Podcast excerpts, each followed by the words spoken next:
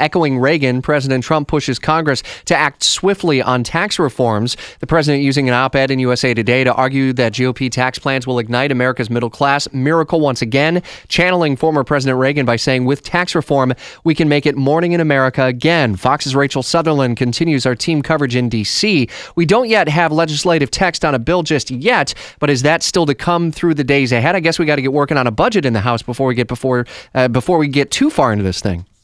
Well, that's right. And White House Budget Director Mick Mulvaney told Fox News Sunday that he expects Congress to move forward and that uh, the House is expected to adopt the Senate's plan that would help them uh, push this forward. He says they could save uh, 10 to 12 legislative days, and that really matters because they're not in session all the time, and they have this end of the year uh, deadline that's sort of been imposed by the president. He was on the conference call yesterday with GOP leaders in the House saying that if they don't get this done by the end of the year because the midterms are full steam ahead, that they could be in real danger, uh, especially with the failure of health care. And we could probably start seeing campaign ads, that, you know, within a few months.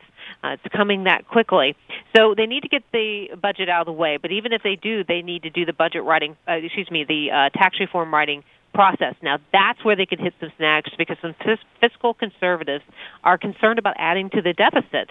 So it may not be all smooth sailing. And it's going to be a storyline that is going to uh, see ups and downs over the course of this week and the weeks to come. And so Rachel and our team in Washington, led by insider Jamie Dupree, going to be all over it. In fact, the White House keeps saying the president's tax plan is going to save families $4,000 a year. There's no bill yet, so you can't necessarily make that kind of an estimate, nor can you get too aggravated with groups who uh, say that it won't happen because there isn't legislative text yet to be able to put up against it and say it will or won't happen. It's one of many takeaways that Jamie Dupree is outlining in his updated blog at WOKV.com com.